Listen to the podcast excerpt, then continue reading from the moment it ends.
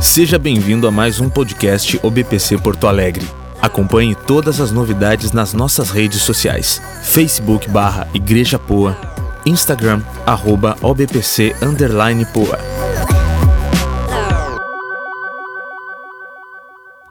Eu gostaria que você abrisse a Bíblia comigo em Filipenses capítulo 4, versículo 18 e 19, se você pode, e senão eu vou ler aqui rapidamente. A palavra diz assim: Recebi tudo e o que tenho é mais que suficiente. Estou amplamente suprido agora que recebi de Epafrodito os donativos que vocês enviaram. Paulo está agradecendo a igreja de Filipos. Ele está preso, está escrevendo uma igreja, uma carta aos irmãos da cidade de Filipos, a igreja de Filipos carta aos Filipenses, e ele diz: Recebi tudo e o que tenho é mais do que suficiente. Estou amplamente suprido agora que recebi de Epafrodito os donativos que vocês enviaram. E ele diz: essas doações, essas contribuições que vocês enviaram, não é somente uma ajuda, não é somente uma doação, não é somente uma contribuição, mas ele diz: são uma oferta de aroma suave um sacrifício aceitável e agradável a Deus. E eu quero lhe convidar nessa manhã. Você pode, graças à tecnologia, fazer sua oferta nessa manhã, fazer sua doação, fazer sua contribuição de uma maneira diferente.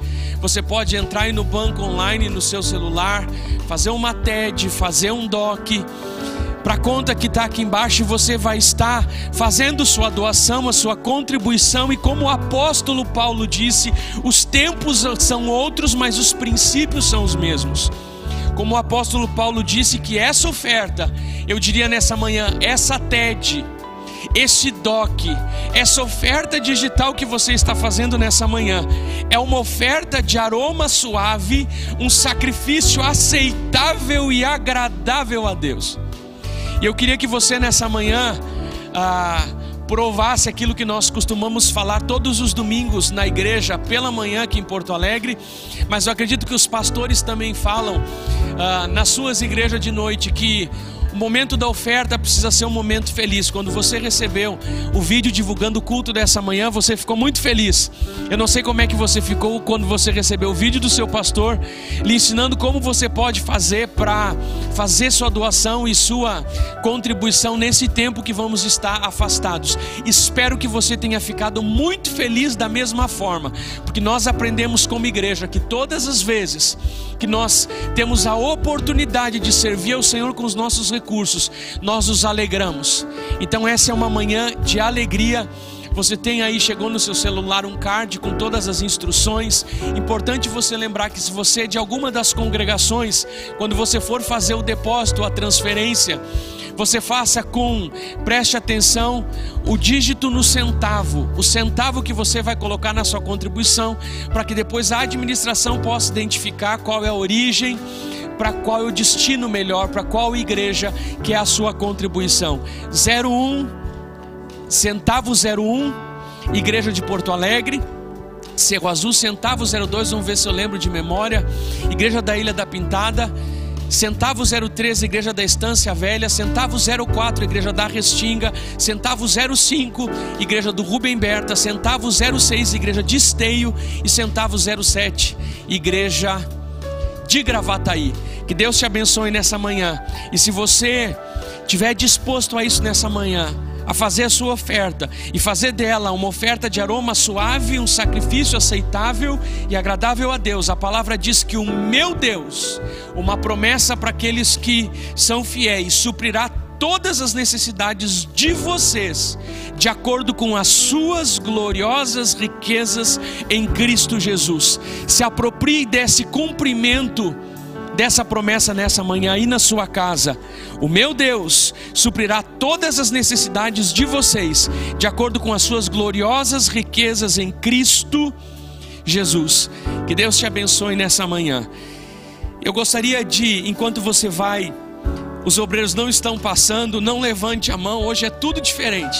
Mas enquanto você pode fazer sua oferta nessa manhã, eu não quero deixar passar o dia de hoje. Nós recebemos vários cards através do nosso celular dizendo que uh, sobre as pessoas como vão comemorar, Lucian, o aniversário das pessoas que uh, que nasceram em março e abril. Eles vão comemorar sozinho em casa, mas a gente quer levar agora toda a igreja aí para dentro da sua casa. E nós não vamos esquecer de cantar para, parabéns para você, aniversariante dessa última semana. Vamos lá, Luciano? Parabéns para você nessa data querida. Muitas felicidades, muitos anos de vida e que Deus te abençoe. É a nossa oração que te dê sua graça e sua proteção. Que Deus te abençoe, querido. Um abençoado aniversário. Celebra a vida nesse dia tão especial. Vamos continuar louvando ao Senhor e logo depois desse louvor, nós vamos estar orando por todos aqueles que trouxeram, fizeram a sua oferta nessa manhã.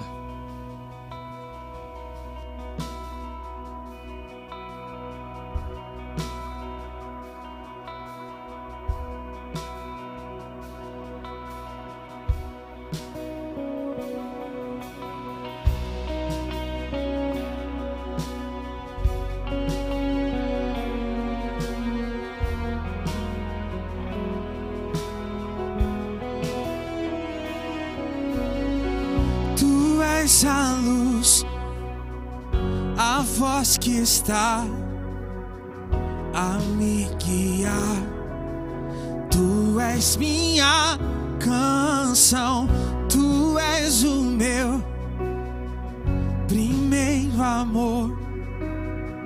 Tudo que sou reflete a ti, e eu fui feito por ti.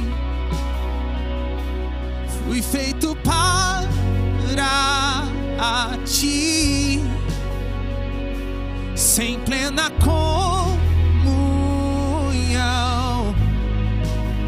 Não estou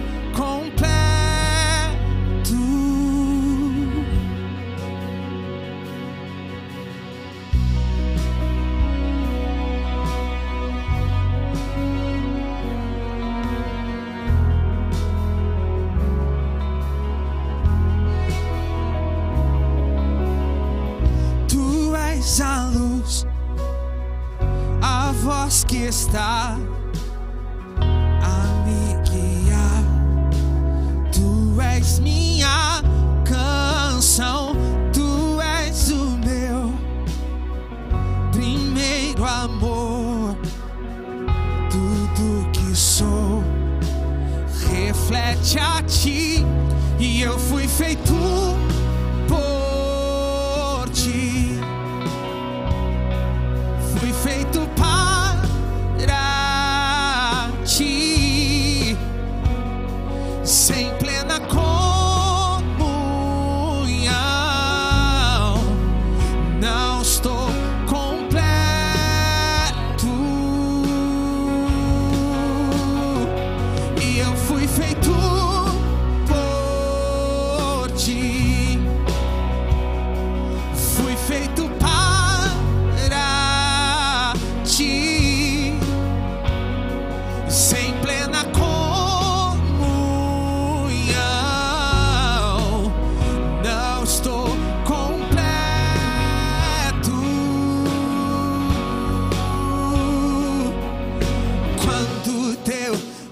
alcançou quando teu amor chegou, me deu nova vida.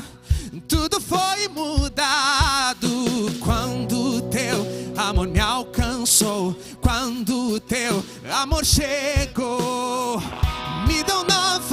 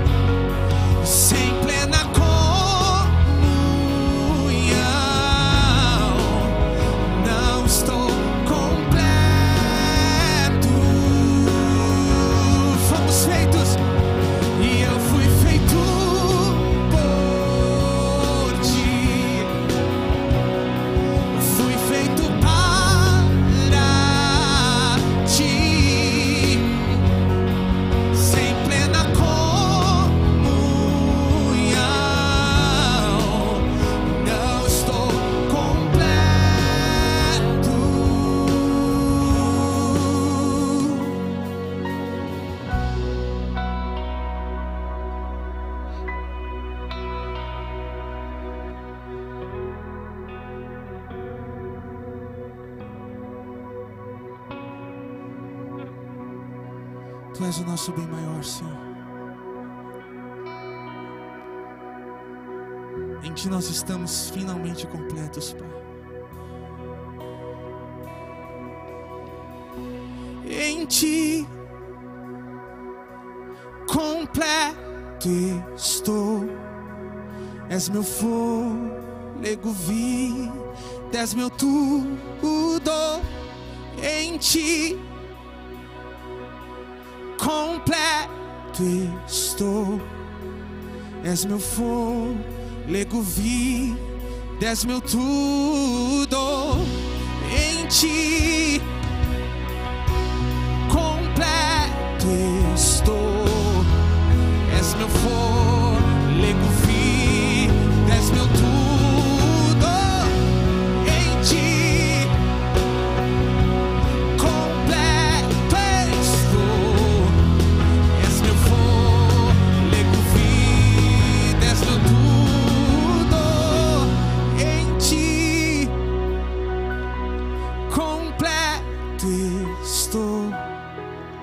És meu fôlego, vida, és meu tudo.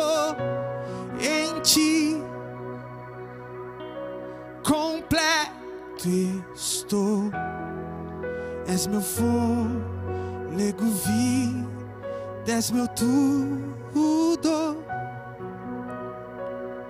Fomos criados por Ti e para Ti, Senhor. Para isso que nós estamos aqui, Senhor.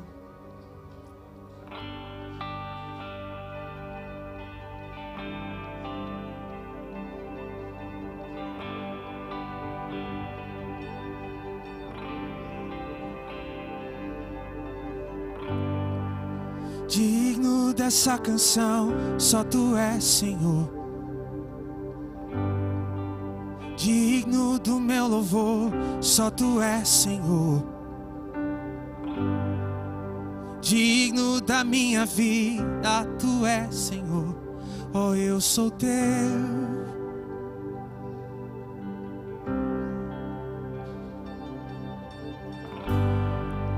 Nome que é sobre todos é o teu Jesus.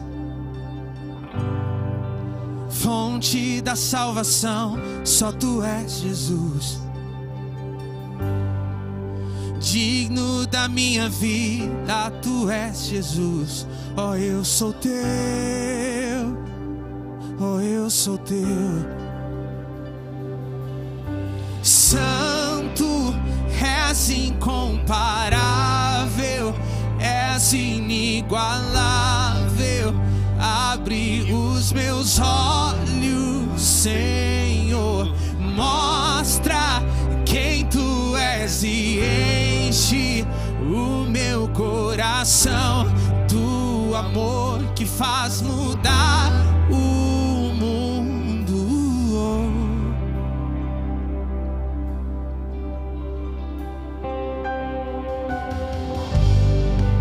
digno dessa canção, só tu és Senhor.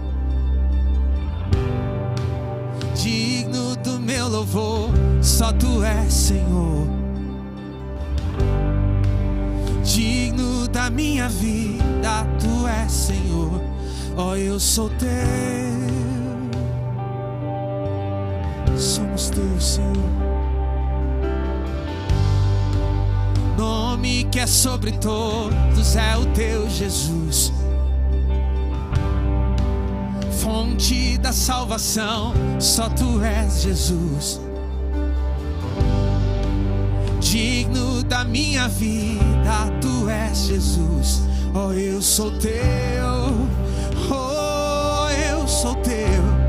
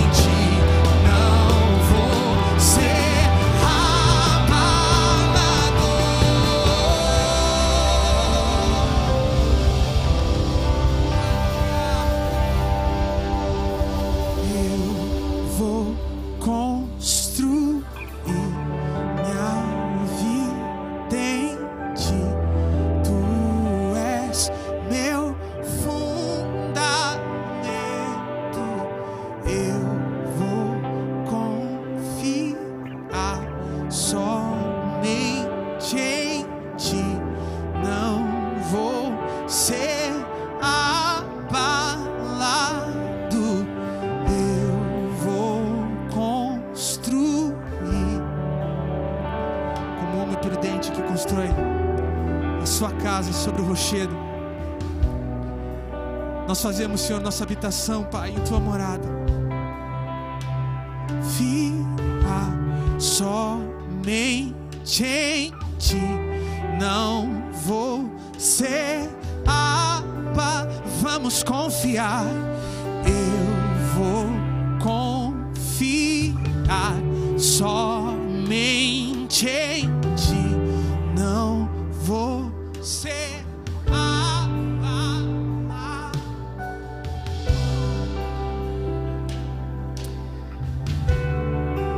Senhor Jesus, nessa manhã nós não estamos apresentando alguma coisa.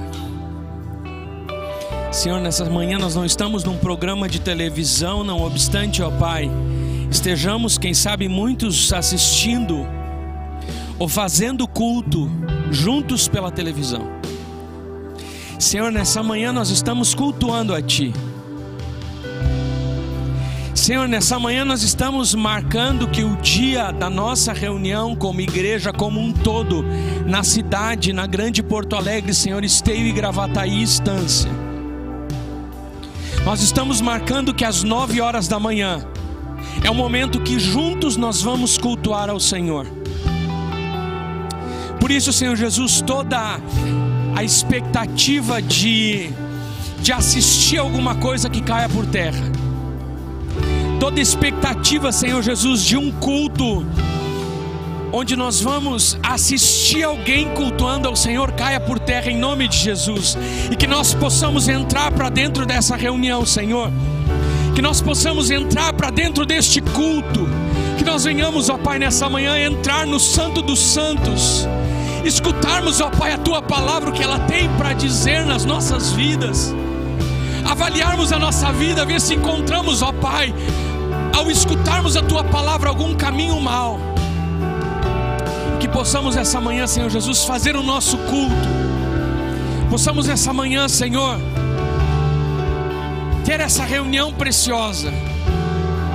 Não é com 700, 800 ou mais de mil pessoas, mas é, Senhor Jesus, quem sabe com dois, três, quatro, cinco. Como foi, Senhor Jesus, no dia em que a praga dos primogênitos assolou o Egito mas não tocou o povo de Israel.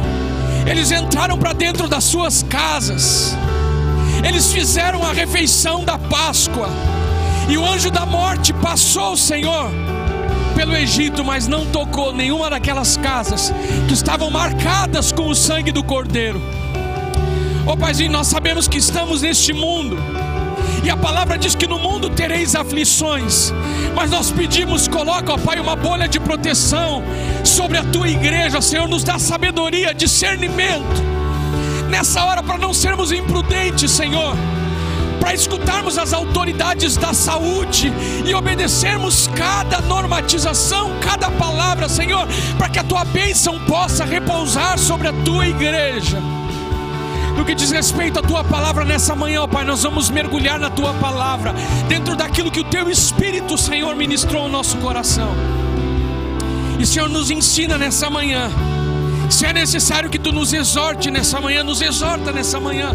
Se é necessário que tu nos console nessa manhã, Senhor, nos consola nessa manhã.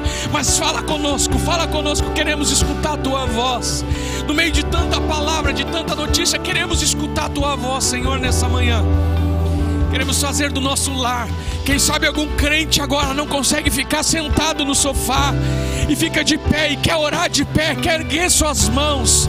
Ô oh, Paizinho, recebe a nossa oração, recebe a nossa adoração nessa manhã. Em nome do teu filho Jesus. Em nome do teu filho Jesus.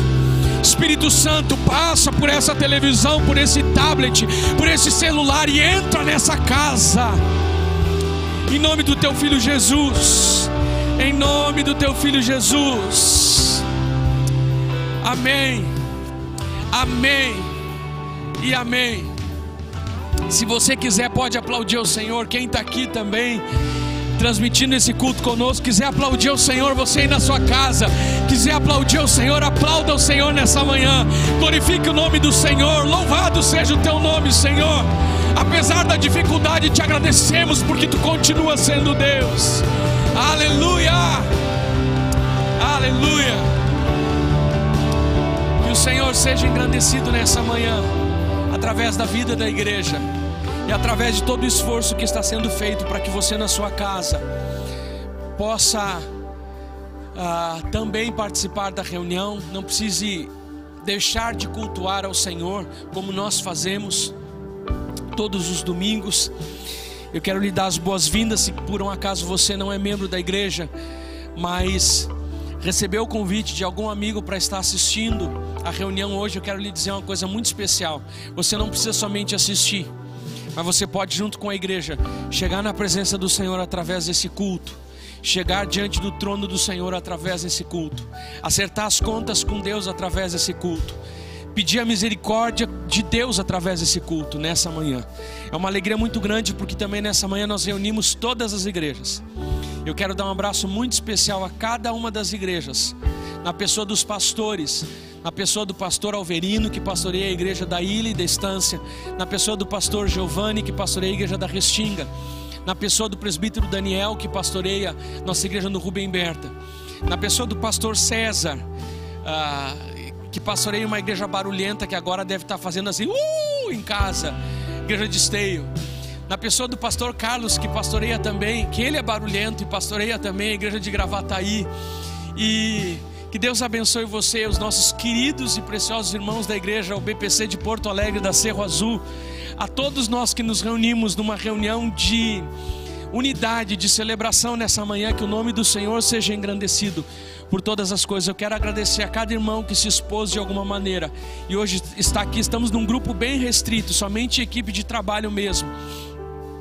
E veio nessa manhã, ah, colocou inclusive risco para dentro do seu corpo, e nós sabemos que é um risco, mas esse é o mínimo que a igreja vai fazer, e nós queremos fazer pelo menos isso para dizer para você que nós vamos, mesmo nesse tempo, continuar lhe servindo da melhor maneira possível, mesmo nesse tempo, como pastores. Você que é membro de alguma das igrejas, você tem o nosso contato e você pode entrar em contato conosco, porque nós vamos fazer tudo o que for possível através do telefone ou online e aquilo que não for possível.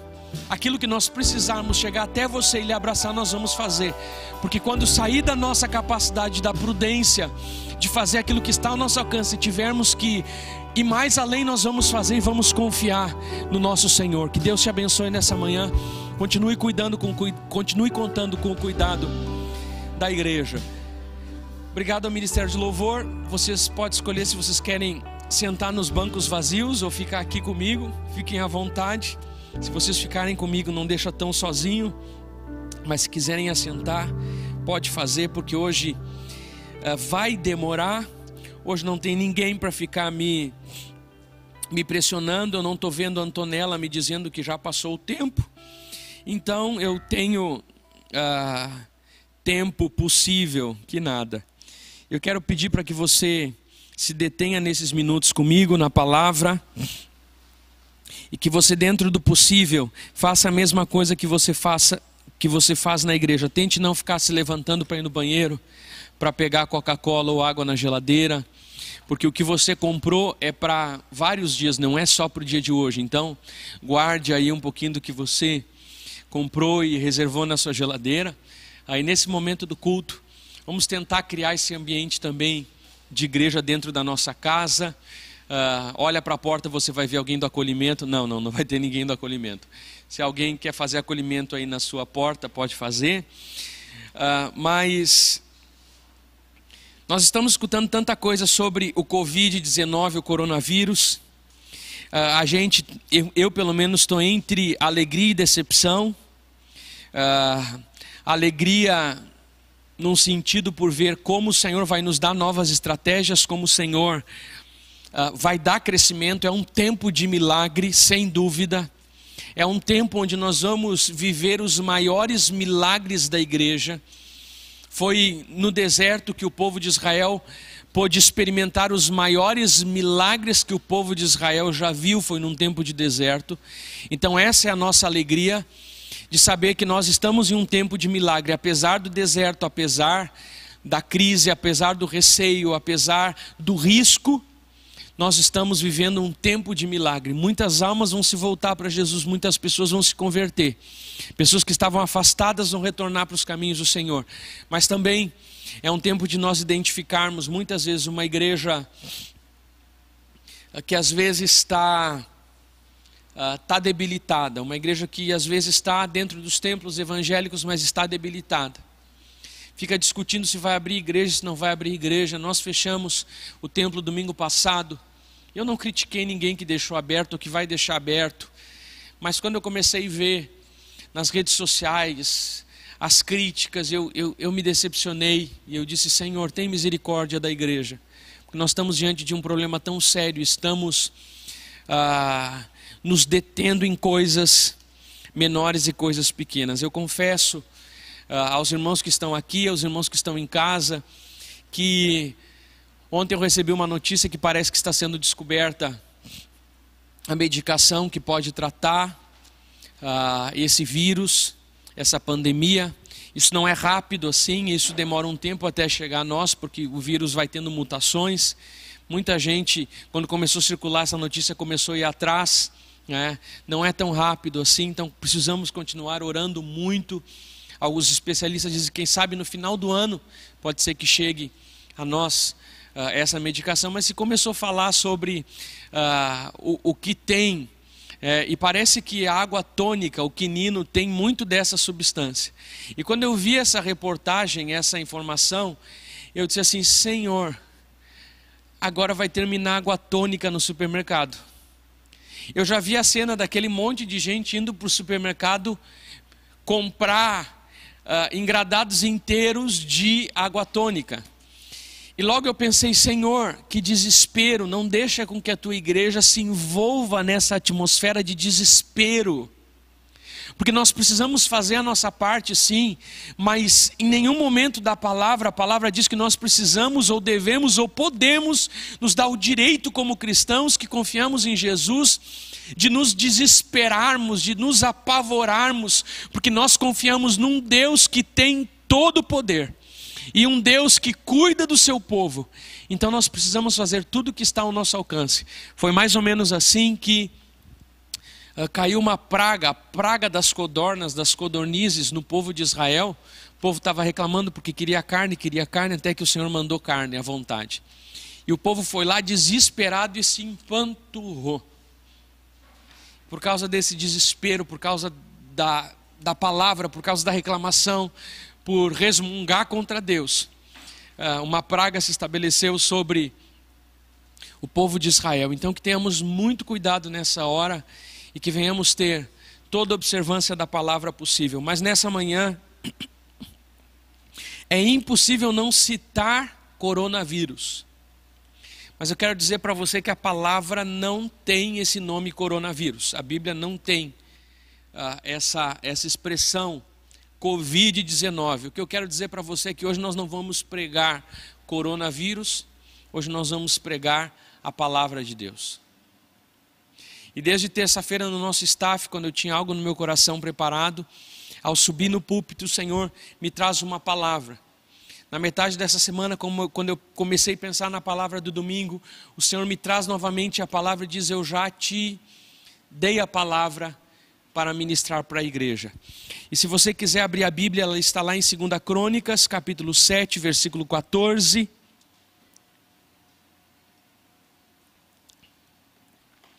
Antes de nós olharmos a palavra, que é basicamente o texto mais importante dos dois livros que antes era um livro só, de crônicas que não tinha esse nome, recebeu esse nome depois.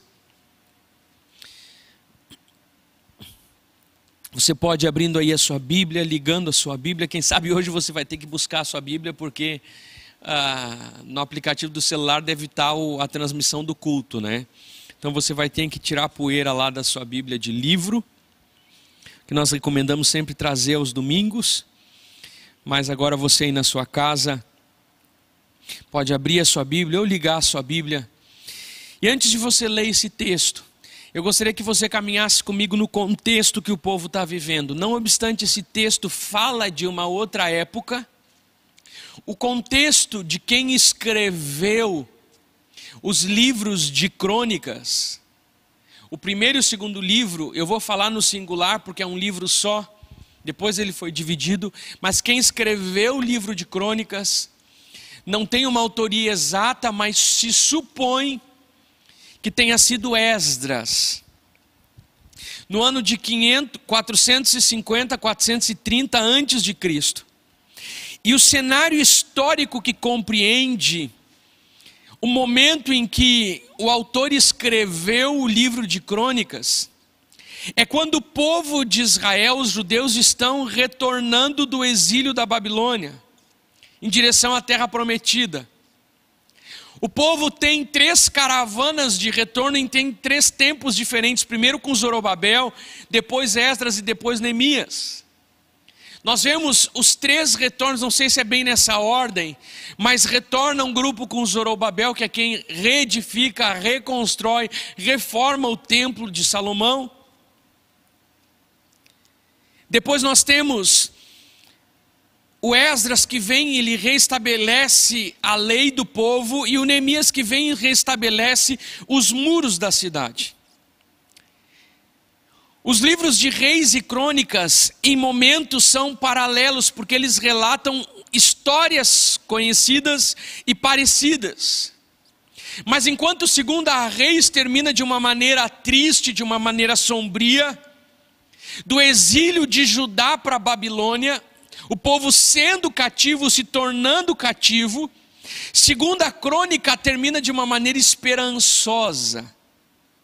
Se você quiser repetir aí na sua casa, repita comigo, esperançosa. Nós precisamos de boas notícias hoje. É. Crônicas termina diferente de Reis de uma maneira esperançosa, com os judeus sendo libertados da Pérsia e retornando para Jerusalém.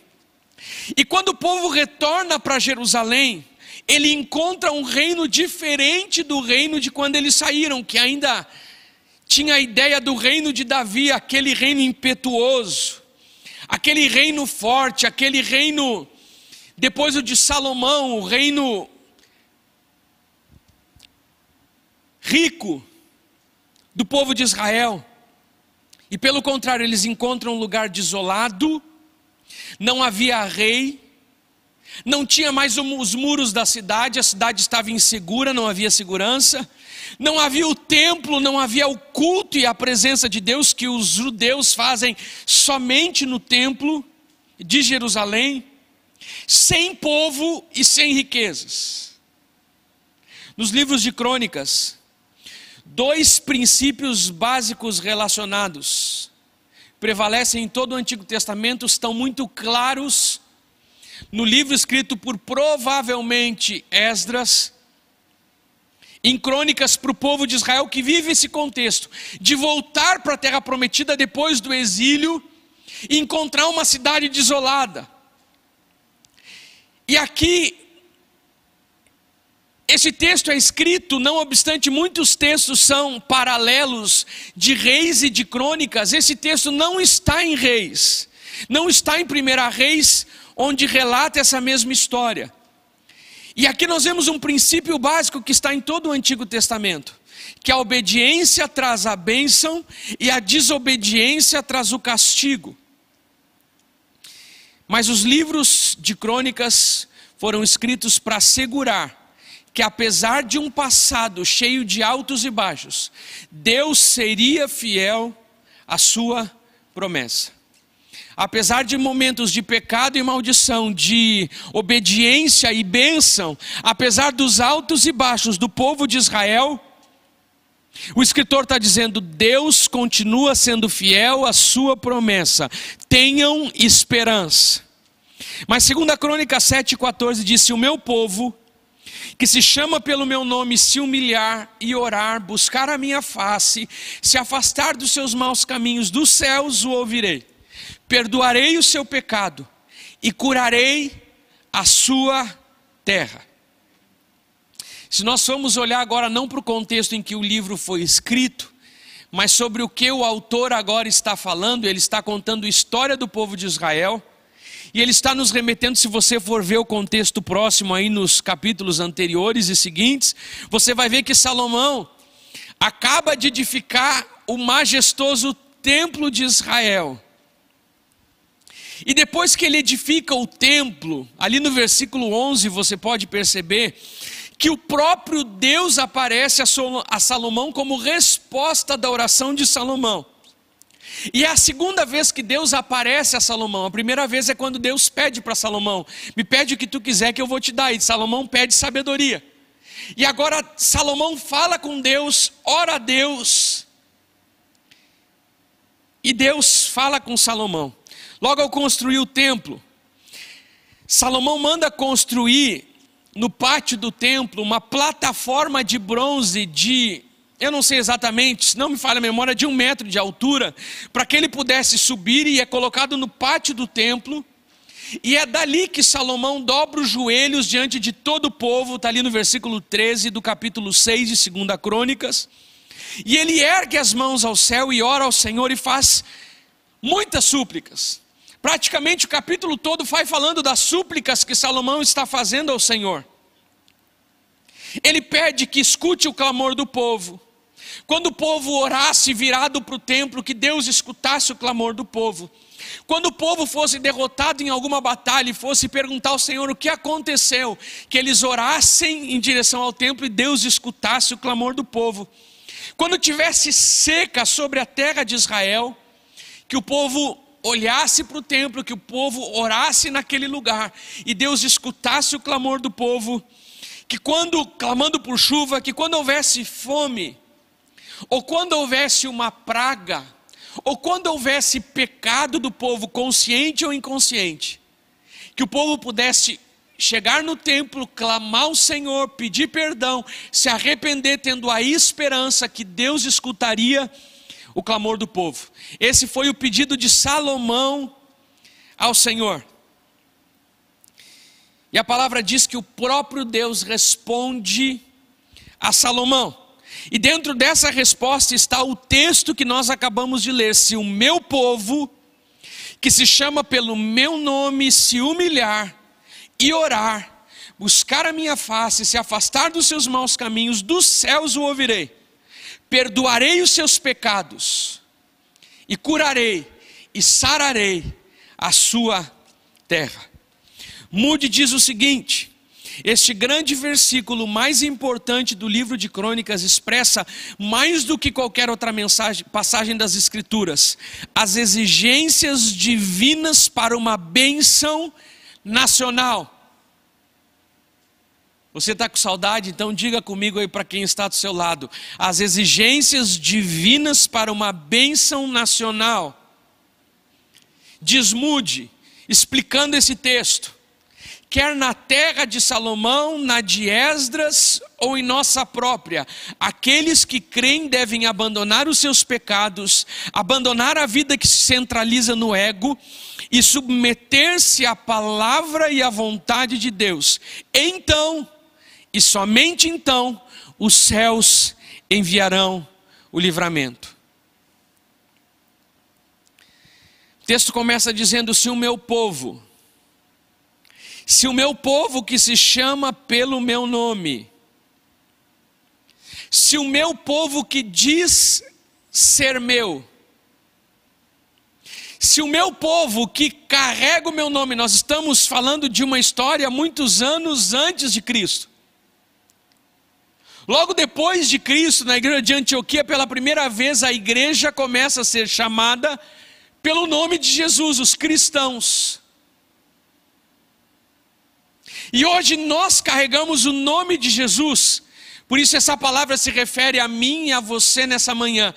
Se o meu povo, que se chama pelo meu nome, se o povo que recebe estampado o meu nome, que carrega o meu nome, que diz ser meu,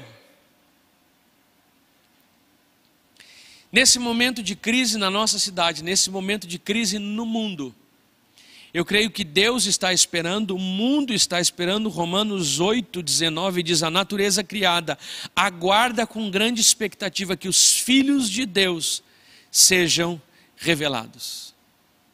Porto Alegre espera que os cristãos se levantem. Esteio espera que os cristãos se levantem. Gravataí espera que os cristãos se levantem. Se levantem como? O texto vai seguir falando mas o mundo espera que a igreja tenha uma resposta nessa hora. O mundo espera que a igreja faça a sua parte nessa hora. Pode ser de obediência, pode ser de prudência, pode ser também de oração, pode ser de opinião, pode ser de ensinamento, pode ser de consolo, pode ser de uma palavra de ânimo.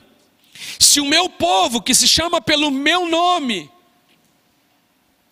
em tempos de crise, a igreja deve ser o último reduto de esperança, e é nesse tempo que, mais do que nunca, aqueles que carregam o nome poderoso de Jesus precisam estar atentos, vigilantes e prontos para agir como igreja, como povo que recebe o nome de Jesus. Se o meu povo, que se chama pelo meu nome, que carrega esse nome que tem todo o poder, e o texto continua dizendo: se humilhar,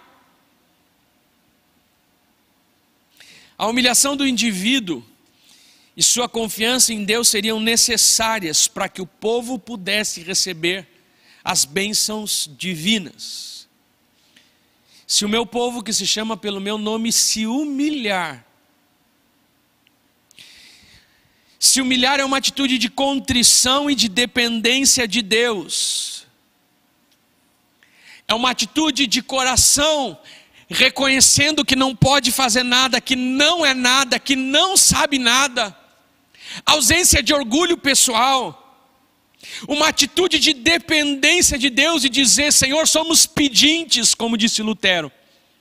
Nós carecemos da tua intervenção, não tem de outro lugar que pode vir o nosso socorro, o nosso socorro só vem de ti. Eu não sei nada, eu não tenho nada, eu preciso de ti. Esse é o primeiro convite para a igreja. Saiam dos seus pedestais, quebrem o seu orgulho, se curvem diante do Senhor e se humilhem diante da presença do Senhor. Tiago 4:9 diz: "Entristeçam-se, lamentem-se e chorem. Troquem o riso por lamento e a alegria por tristeza. Humilhem-se diante do Senhor, e ele os exaltará." Esse é o primeiro convite do Senhor para Salomão. Se Salomão quisesse que Deus escutasse o clamor do povo, humilhem-se diante da poderosa mão do Senhor. Se o meu povo, que se chama pelo meu nome, se humilhar, segunda coisa que o Senhor nos convida, e orar. Um dos cards que eu recebi foi muito divulgado nas redes sociais durante esse período de quarentena, durante esse período de todo mundo dentro de casa. Um card que já está batido que diz: as mãos não podem se tocar, nem os braços se abraçar, mas os joelhos ainda podem se dobrar. Esse é o convite nesse tempo para a igreja: dobrar os seus joelhos e chegar diante do Senhor humilde em oração. O que Deus está querendo nos dizer nessa hora? Pergunta ao Senhor em oração. A igreja está orando. E a minha pergunta para você: você já parou para orar? Ou você continua nesse turbilhão de mensagem e ainda não teve tempo na sua casa para buscar a face do Senhor? Ou você está felizinho que o culto vai ser transmitido e a gente vai ver, a gente vai divulgar e agora a gente aprende o aplicativo. Você já parou para orar? A palavra disse: O meu povo que se chama pelo meu nome, se humilhar e orar.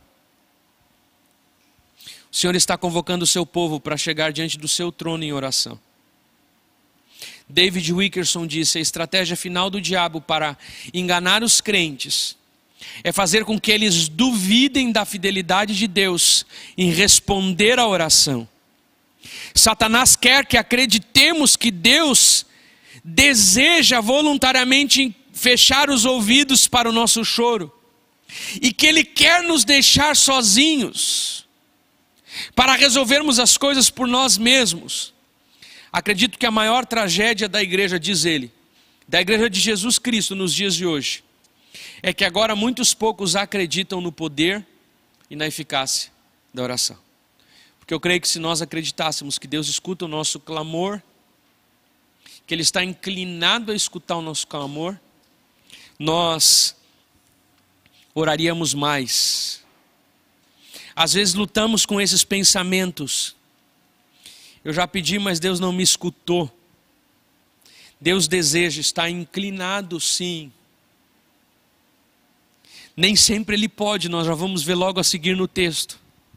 Nem sempre Ele faz, mas Ele está inclinado a escutar. Essa mensagem é uma mensagem de esperança. O Senhor está inclinado a escutar o nosso clamor, se nos humilharmos, se buscarmos a Sua face.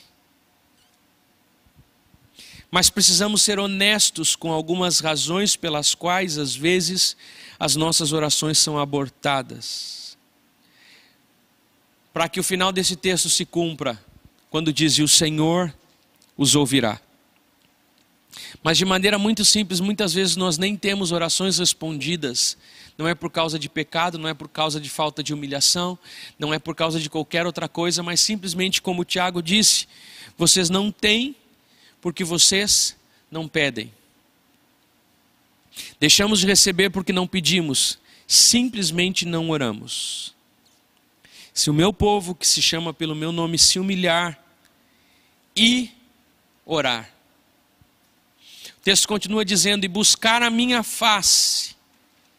Buscar a face do Senhor diz respeito, eu vou parafrasear, a vê-lo face a face diz respeito a, a uma intimidade com Deus, a um relacionamento com Ele. Jeremias 29, 12 e 13 diz: Então vocês clamarão a mim, virão orar a mim, eu os ouvirei, vocês me procurarão e me acharão. E ele nos dá uma chave: quando me procurarem de todo o coração. Carlinhos, por, por gentileza. Buscar a face é mais do que orar, é ter intimidade com aquele que vemos e conhecemos face a face. E agora deixa eu dizer uma coisa para você que está em casa. Presta atenção, se você se distrair um pouco depois desses 20 minutos já de palavra, fica aqui comigo um pouco. E eu quero lhe dar uma notícia. Talvez você não sabia disso. Eu vi uma nota da Bíblia YouVersion que liberou todos os livros da Bíblia gratuitamente para ler.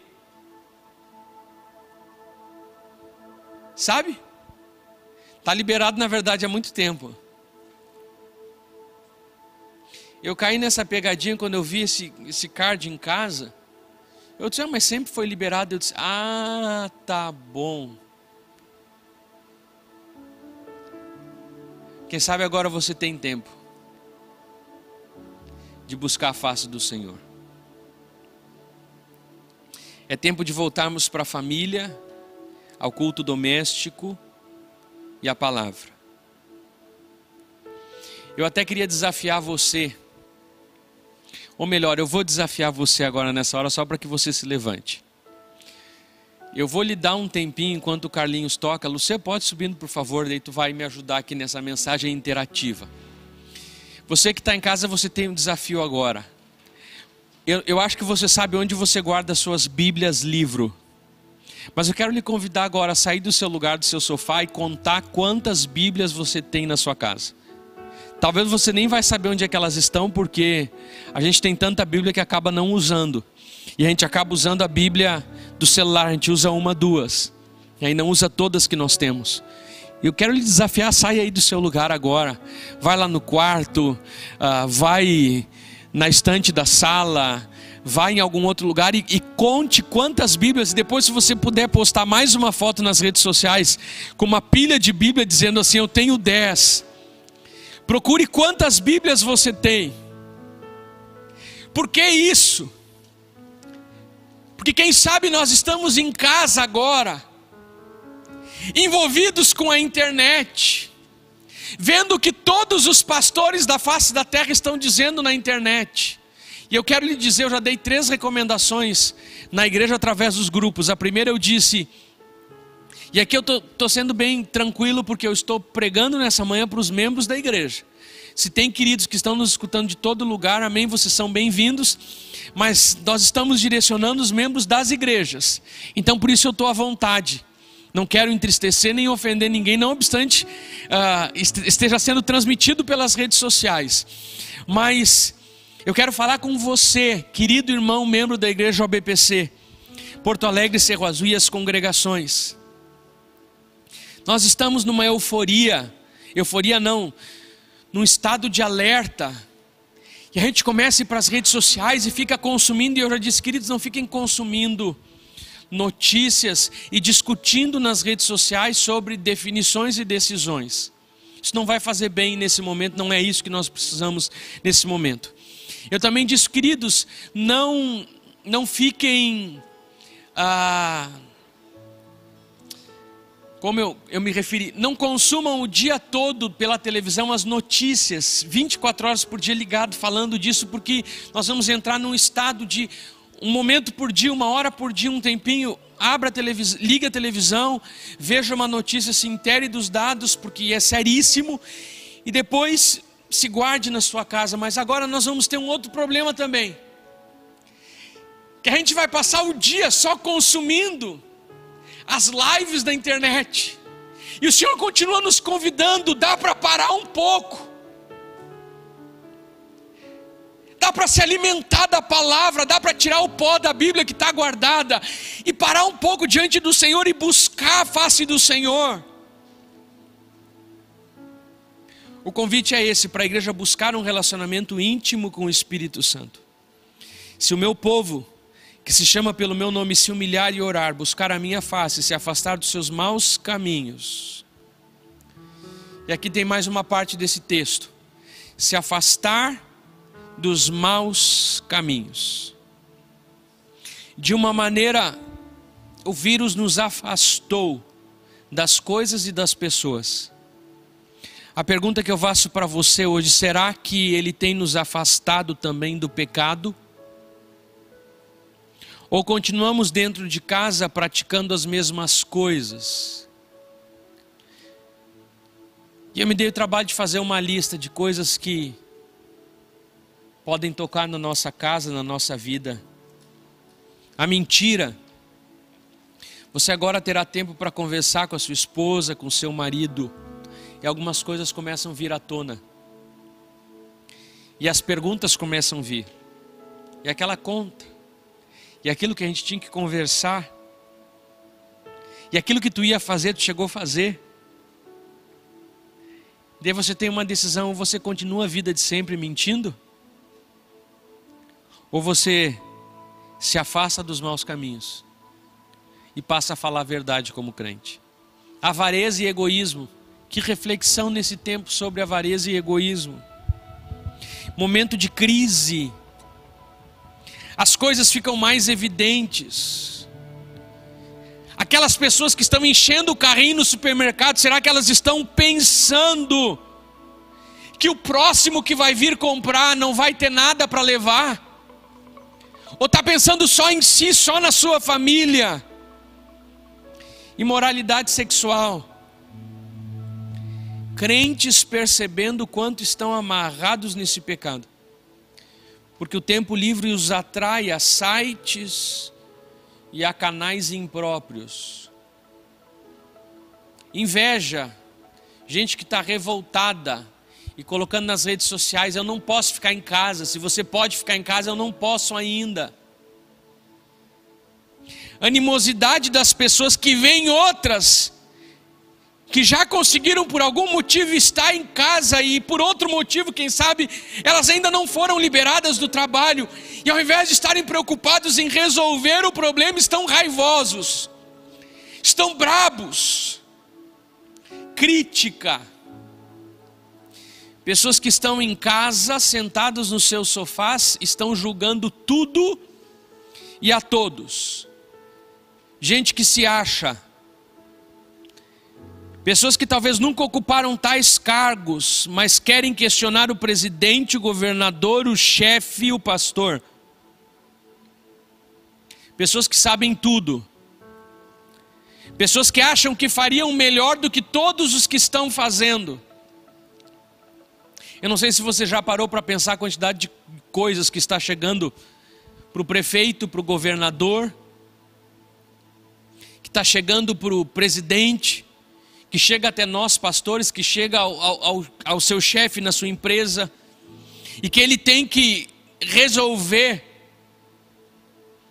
E às vezes a gente do sofá da nossa casa acha que sabe tudo. Isso é pobre demais. Falta de amor. Cada um está pensando que deixar de pagar sem se preocupar com aquele que sai de casa para receber o sustento de cada dia. Recebi uma boa ação nesses dias, pelos cards, pela internet também, que incentiva a gente a consumir algumas coisas dos pequenos empresários, para não fazer com que eles perdam muito, percam muito. Estamos em situação caótica, muito pior do que as pessoas pensam, e continuamos nas nossas mesmas vaidades, continuamos os nossos mesmos sonhos e futilidades. Até a mula está vendo. E a gente, que é crente, não enxerga. Champlin disse, do comentário bíblico, a conduta é muito importante, muito mais que meras orações e promessas. O texto continua dizendo: se o meu povo, que se chama pelo meu nome, se humilhar, orar, buscar a minha face e se afastar dos seus maus caminhos, Aqui o texto diz: dos céus o ouvirei. Você pode dar graças a Deus aí na sua casa, você pode dar aleluia, você pode dizer a esperança. Se o meu povo que se chama pelo meu nome se humilhar, orar, buscar a minha face, através da palavra, através de intimidade com Deus, através de um tempo a sós com Deus, através da, da, da quietude, chegarmos diante do Senhor, nos afastarmos definitivamente dos maus caminhos, fazermos um exame nessa manhã e dizer: Senhor, vê se há em mim algum caminho mal. Eu quero ter a oportunidade nesse tempo de tanta crise, me afastar de algumas coisas na minha vida que te desagradam. A palavra diz em outras versões, na Almeida diz: E então dos céus o ouvirei. Eu coloquei como subtítulo aqui: O Senhor ouvirá. Mas mais forte do que isso é nós lembrarmos que essa é uma palavra do próprio Deus para Salomão. E ele disse: Dos céus eu o ouvirei, dos céus ouvirei o meu povo. Talvez você diga, mas pastor, o Senhor me ouve. E eu diria para você: será? Eu diria para você, conforme esse texto, se não tiver o então, desculpe eu lhe dizer, o Senhor não nos ouve. Não adianta a gente querer dizer um monte de jargão agora. Eu tenho Deus, Deus está conosco, Deus me escuta.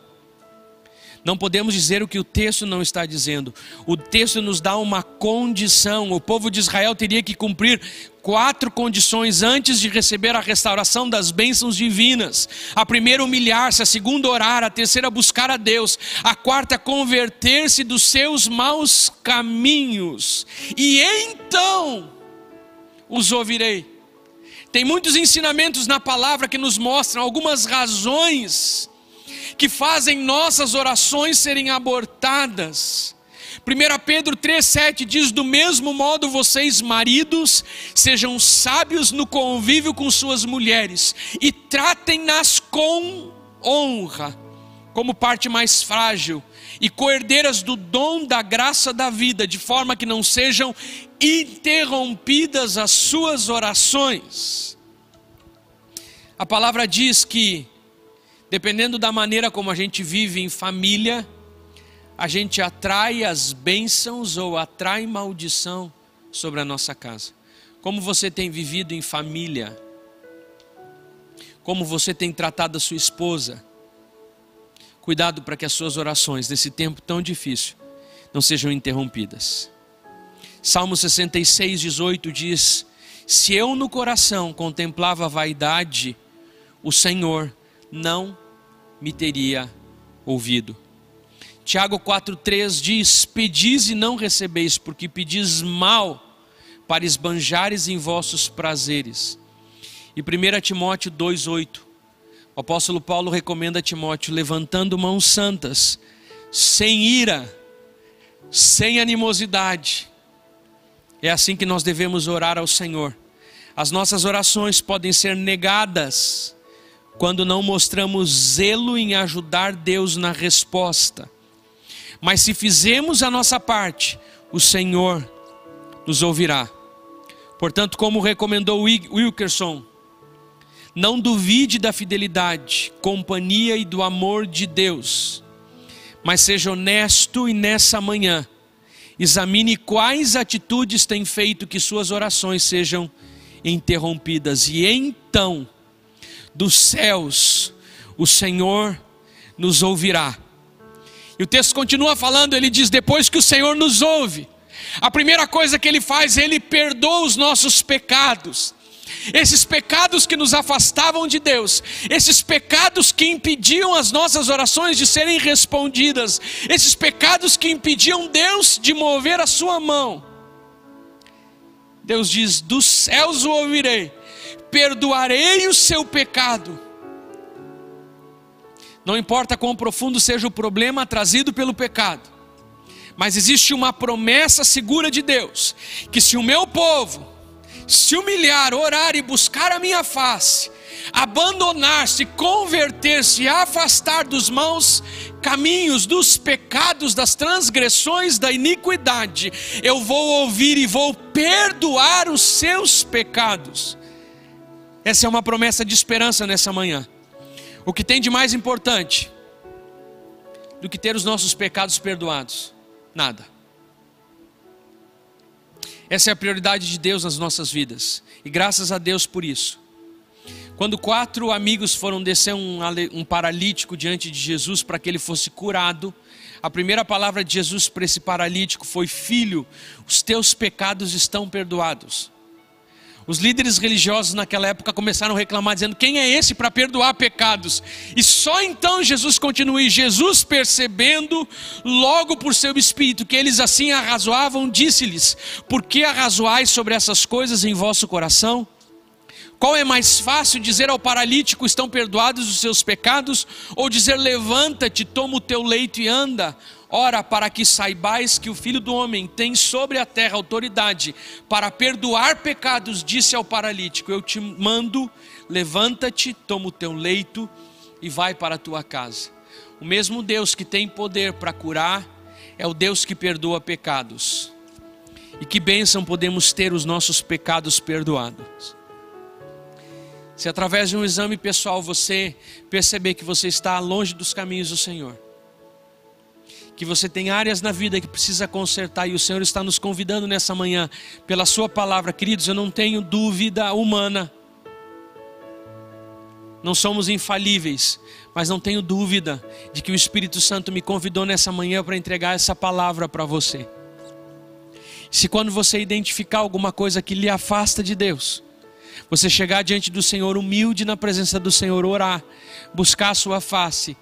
Se você estiver disposto a se afastar desses caminhos, a palavra para você é que o Senhor te perdoa. O Senhor te perdoa. O Senhor escuta dos céus. O Senhor escuta o teu clamor, ouve dos céus e te perdoa. E depois disso, ele diz: E eu vou curar a sua terra.